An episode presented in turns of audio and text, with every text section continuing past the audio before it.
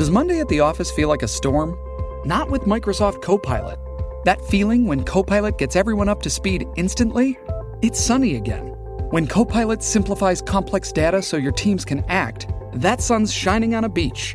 And when Copilot uncovers hidden insights, you're on that beach with your people and you find buried treasure. That's Microsoft Copilot. Learn more at Microsoft.com/AI for all. This is the Simi Sara Show on demand. Subscribe now on iTunes. Listen to the show each weekday 10 to 2 on 980 CKNW and through the Radio Player app. Well, April is Parkinson's Awareness Month, and in a couple of days, it's going to be World Parkinson's Day. So this is a good time to talk about the awful effect that this debilitating illness can have on so many people. We wanted to tell some of those stories right now. So we're going to get some help from our next guest here. We have our very own Larry Gifford, our boss. He has been living with Parkinson's disease since August of 2017. And since that happened, since he got that diagnosis, though, he's become an ambassador for Parkinson's awareness. Do you think that's a good word for it, Larry? Sure, yeah. An ambassador for Parkinson's awareness? I've been called worse. Well, this is a good thing. You've also got the RTDNA-nominated Best Podcast, When Life Gives You Parkinson's. You recently took on a role as an official ambassador for the Michael J. Fox Foundation. Yeah, I'm on their patient council, so nice. It's really cool. We also have Jean Blake with us, the CEO of the Parkinson Society of BC. Jean, thanks for joining us. Oh, thank you for the opportunity. It's wonderful to be here. What's it like to have so many ambassadors out there like Larry doing this work now, raising awareness? It's fabulous because this disease for a long time was very misunderstood. So people like Larry are really bringing a different level of understanding and awareness about the disease. Larry, what's it been like for you then? So a year and a half since you got your diagnosis. Well, that's the thing. I've lived with it for probably 10 years. Yeah. But I only have known what it is for the last, 18 to 20 months. It's been quite a journey. I feel like I'm an expert now in a lot of things. I'm learning a whole new language. Alpha-synuclein and levodopa. You're becoming a scientist. Yeah. And having these conversations with the researchers and the neurologists and really taking control of my own healthcare has been really important. Yeah.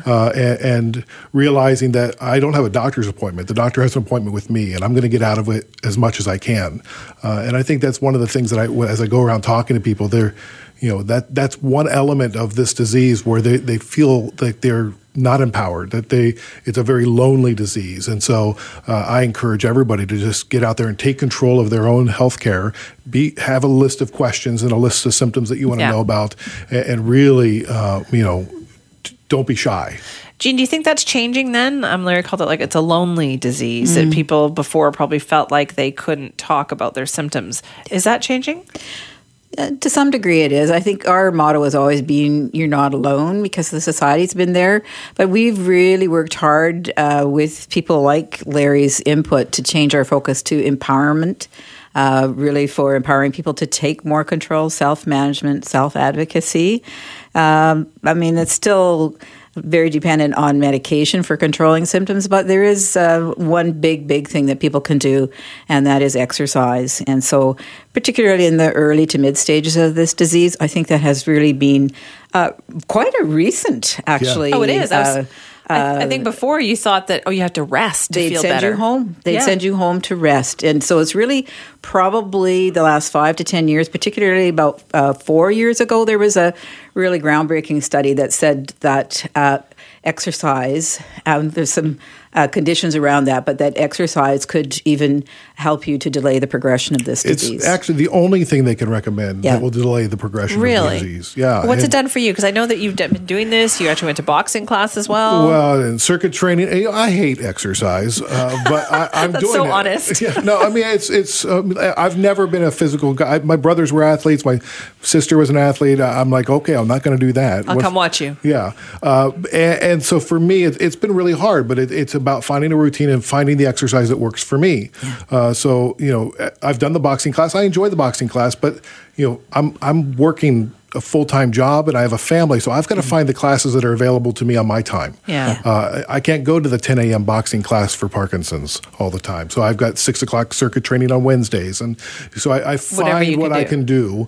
And then on Saturdays we go for a family hike or whatever. And so I'm just working it into my life. Mm-hmm. So I'm living, I don't have Larry time and Parkinson's time. We're together in this for the rest of my life, so we got to figure out how to live together. Yeah. What kind of a difference has it made? Like, can you feel an improvement from the more exercise that you do?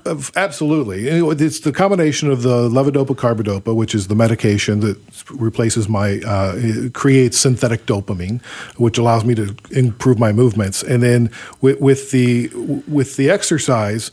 I have much more control over my fine motor skills. I have more balance. My gait is improving.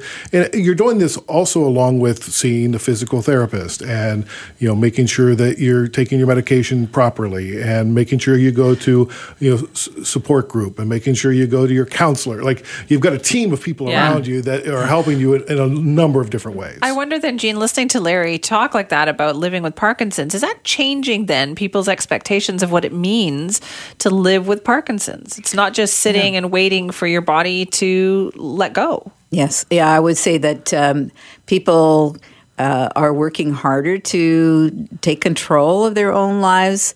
And as they see some of those symptoms get better controlled, then, of course, they have higher expectations that their life is going to be better quality in other ways, too. So, for example, we know that there are only a couple of things as this disease advances that will help people maintain that quality of life on a treatment level. And so we've had two really incredible advocacy campaigns over the last couple of years to get better access to something called deep brain stimulation and another therapy called duodopa therapy that weren't as easily accessible here in BC previously. And a lot of that was just the voice of people like Larry and other folks with Parkinson's and their families and friends that added their voice to the campaigns. Now, I've heard about this deep brain stimulation. Now, what does this involve?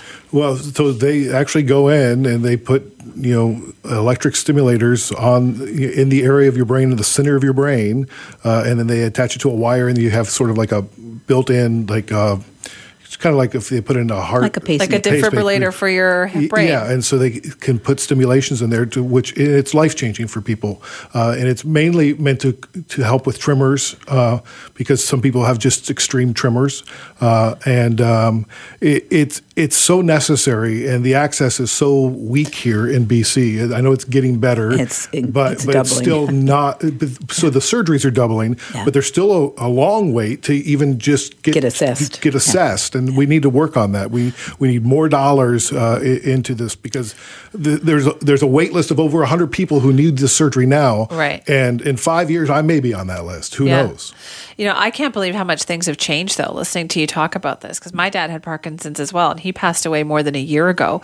And none of this was available or talked about for him when he was first diagnosed, like 15 years ago when that happened. Well, DBS is only for a very small number of people.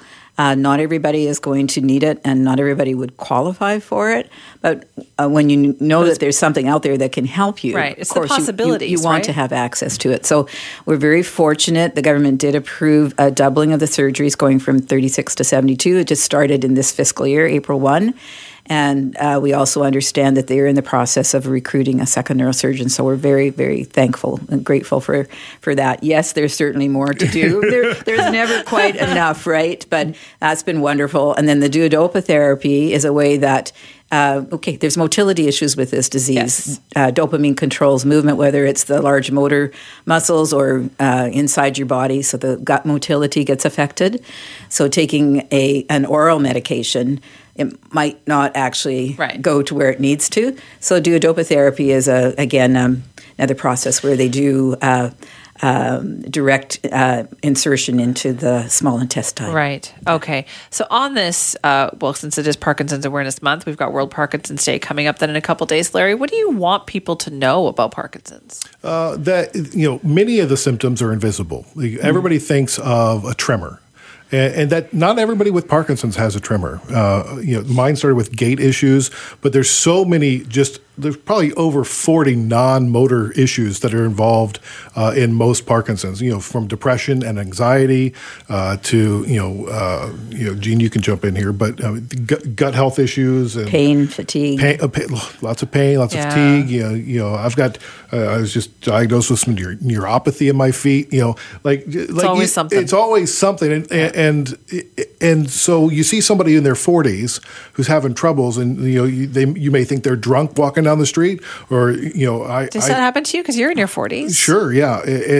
I have polls now, so now people, it's a physical sign, that, so they know something's up. So if I ride the bus and I want a seat because I can't balance very well, if I didn't have my polls, and it's been there, you get stares and glares, and you get people tell you to move, make room for other people. You know, understand that you're not going to see everybody's disability. Yeah, that's such a good point. That is so true. That's probably one of the biggest one.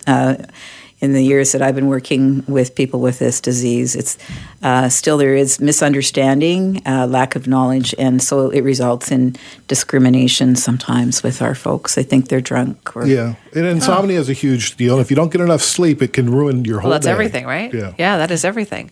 Well, then this is a good month to learn about all that, isn't it? And let me just say the Parkinson Society of BC has been so great to me. They were my first phone call when I got diagnosed. And they've been very supportive. They're celebrating 50 years this year. Thank you. And it's just an amazing organization. Gene, where can people get more information? So we have a wonderful website. They just need to go online and look for that, parkinson.bc.ca.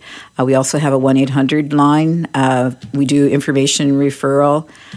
We have actually quite an incredible cadre of services, including clinical counseling. There's lots of up and downs with this disease. Yeah. That's free.